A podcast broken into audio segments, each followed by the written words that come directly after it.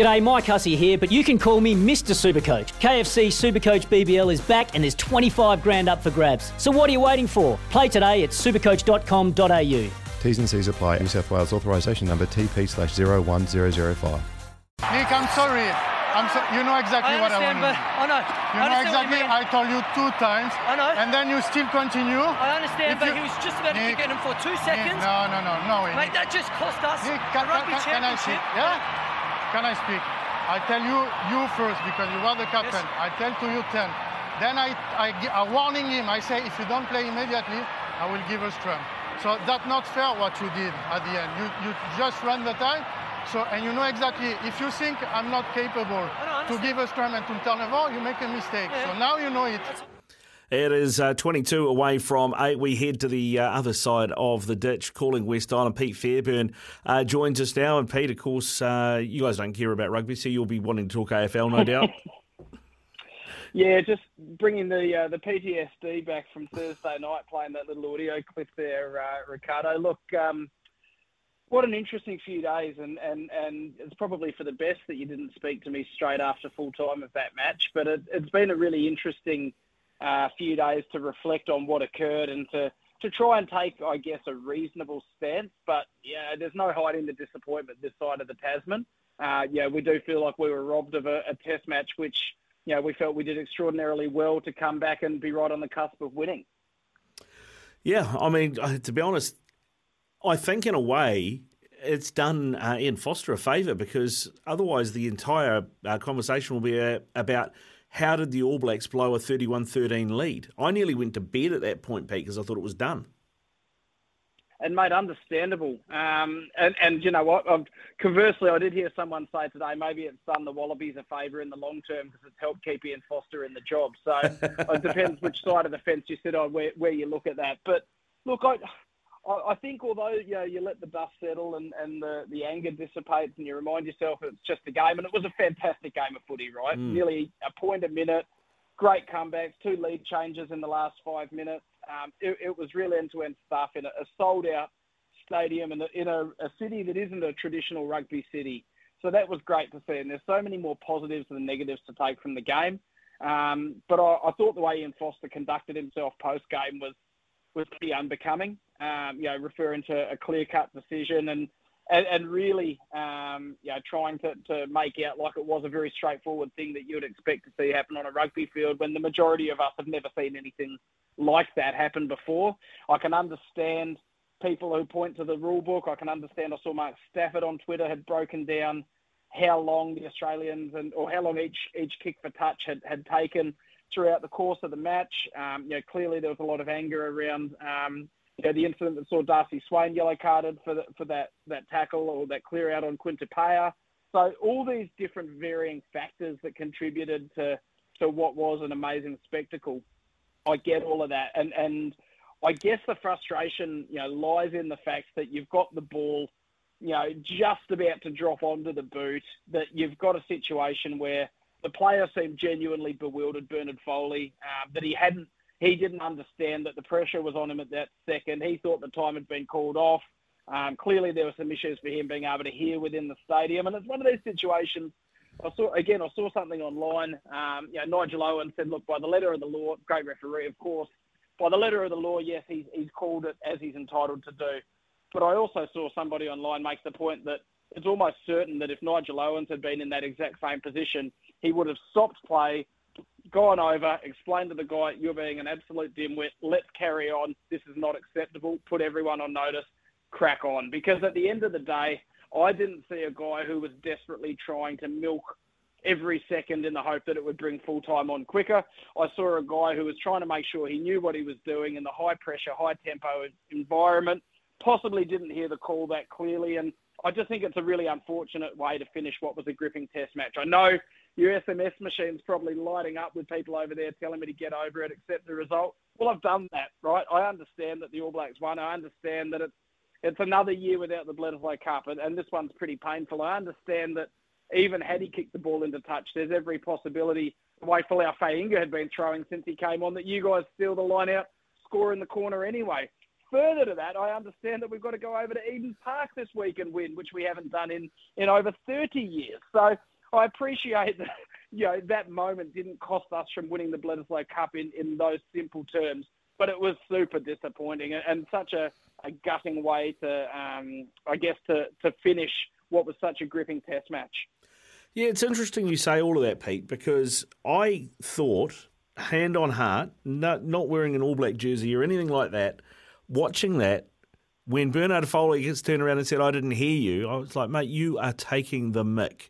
Because the referee was stood the same distance away from him as he was from the rest of the Australian backline. The rest of the Australian backline heard it and they were all yelling at him to kick it out. So I think he was taking the mick. I think he was deliberately trying to trying to do that. Now, the fact that that call we've never seen made before to make it for the very first time at that point in a match is, is tough to take. I get all of that because it shouldn't have been, you know. But if it does draw a line under that behaviour, and from now on that's what we're going to see, then I'm all for it. Yeah, and look, I take that point as well, and it's impossible for any of us to say, you know, you, take Bernard Foley on his word when he says the next day, I, I didn't hear it, there was a misunderstanding.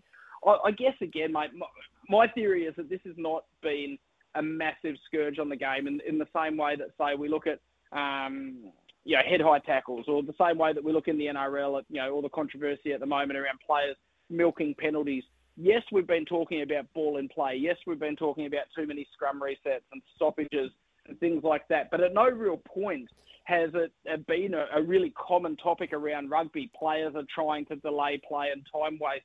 You know, when they're kicking to touch at penalties, it just hasn't been a thing. So he might have he might have cured a, an illness that hadn't even been diagnosed yet, in, in theory. And um, as I say, we move on. Um, we take the positives out of it. There were a hell of a lot of positives for the Wallabies to take from the performance. Um, and, and, we head over to Auckland this week with a little bit more fire in the belly. Um, I didn't love some of that audio of Nick White speaking to the referee. I think we were raised that the referee's decision is always right. And a certain point, um, you know, you need to, to show a level of respect. As I say, I, I thought Ian Foster's carry on, or the way he spoke after the game was was pretty appalling. But that's kind of what we've come uh, become used to seeing from him. He doesn't necessarily carry himself in the same way as what we've traditionally seen from from All Blacks coaches and, and All Blacks personnel in the past. But gee, it lights the lights the fuse for a cracking match in Auckland this weekend. It does, it does. Yeah, I'm looking forward to seeing it. Looking forward to seeing what the All Blacks do personnel wise. Sam Cane, David Havili with the 10 day protocol won't play, so there are going to be some changes to the All Blacks. Uh, a lot of people over here very dirty about Darcy Swain. You mentioned that in passing. I do a show on a Sunday called The Rugby Run. Steve Devine, a former All Black halfback, was with me this week he said, and we also had Simon Poidevin on, uh, former Wallaby ca- uh, captain who, who, mentioned it, uh, said it was the, the biggest piece of thuggery he's seen on a rugby field in four or five years because it was so deliberately trying to hurt an opponent. Uh, where are you on it, and how long do you think he'll be gone for? Yeah, look, I, I, I can't disagree with that. It's really appalling, and you know, you look at the fact that Quinn Tupaea is going to be out for what a minimum of twelve weeks. Mm. You can make the argument that Darcy Swain shouldn't step on a rugby field until Quinn Tupaea does. I mean, it, it goes completely against the moral compass of the game to target, um, you know, a, a defenceless player in that fashion. Really disappointing. We saw Darcy Swain, of course, get a red card during the England series for that headbutt on Johnny Hill in the first test, and all the uh, you know the defence was it was so uncharacteristic and he'd been baited into it and and you know he'd never done anything like this before. Well, he's very quickly developing a bit of a rap sheet um, for for this type of, of behaviour that really lets his teammates down. I mean, he gets a red card there. It's pretty unlikely we're talking about the type of comeback that, that the Wallabies went on. So I look at the locking stocks. I think Darcy Swain's got to be very very careful um, that he doesn't you know, find himself out of contention for a Rugby World Cup place. Yes, he does a lot of things right at set piece. Yes, he's a promising young player, but you know, you look at Matt Phillip, Rob Leota, uh, Nick Frost, Rory Arnold, Cadeyrn Neville. You've got five fantastic locks there. You've got Jed Holloway covering lock as well. It's not a fait accompli that, that, that Darcy Swain is in that Rugby World Cup squad. And right now, if I'm Dave Rennie, I'm having serious trust issues with Darcy Swain. Mm, yeah, it was interesting. I mean, we uh, just had uh, Hamish Bidwell on, who uh, is not an Ian Foster fan to the point that he was barracking for the Wallabies on the weekend, uh, on last Thursday. Um, but even he said, uh, you know, Darcy Swain was just a walking red card. He was just giving away penalties all the time. He, everything he did on the field that night was thuggish. Yeah, and look, unfortunately, it's it's a bit of a sign of um, condescendence, which might be well intended. But I've got a number of Kiwi mates that live over this way who've all said the same thing. We're cheering for cheering for the Wallabies until Ian Foster gets the bump. So um, yeah, look, I, I, I, was really unimpressed with Darcy Swain, but as I say, I thought it was a, a, a fairly impressive Wallaby performance outside of that. I, I thought that the back row, um, you know, the, the, the balance there seemed really spot on with Rob Leota, Rob Valetini, and Pete Samu. Three guys born in, in Melbourne, by the way, which is, is pretty incredible. Um, and really unfortunate to hear today that Rob Leota's torn his Achilles, so he faces a, a, big battle to be back for the Rugby World Cup. So thoughts are with Rob Leota, but um, you know, I, I, thought the front row, um, I thought our guys took the points up front. I, I thought that, um, you know, clearly Bernard Foley um, hasn't lost, um, you know, some of his playmaking ability and his opportunity to um, to make that 10 jersey his own. you know, I think he did pretty well. And all of a sudden, you've got Noah Lolesio trying to get back in the squad this week, returns from HIA protocols. You've got Hunter Paisami back from HIA protocols. Well, Lalakai Foketi did very little wrong in that 12 jersey. Andrew Kellaway, the fire at fullback, wasn't he fantastic? So, as I say, lots of green shoots. What we've got to do is back it up. We haven't done that at all this year. You guys haven't either. If we look at that as your down week and our up week last week, then this could be dangerous over in Auckland. So I want to see as much continuity as we can in that Wallaby team selection. Hopefully, James Slipper will be okay to play through the old man's calf injury, but I believe uh, Angus Bell is back in the mix, who, who really excites us who are fans of the dark arts of the scrum. So hopefully we see minimal changes and only those injury enforced ones for the Wallabies, and, and we go over there and give it a real crack in your neck of the woods. Yeah, good stuff, Pete. All right, mate. Always good to catch up with you. We'll uh, talk again next week, and we'll uh, maybe talk some NRL and AFL as well. Pete Fairbairn with us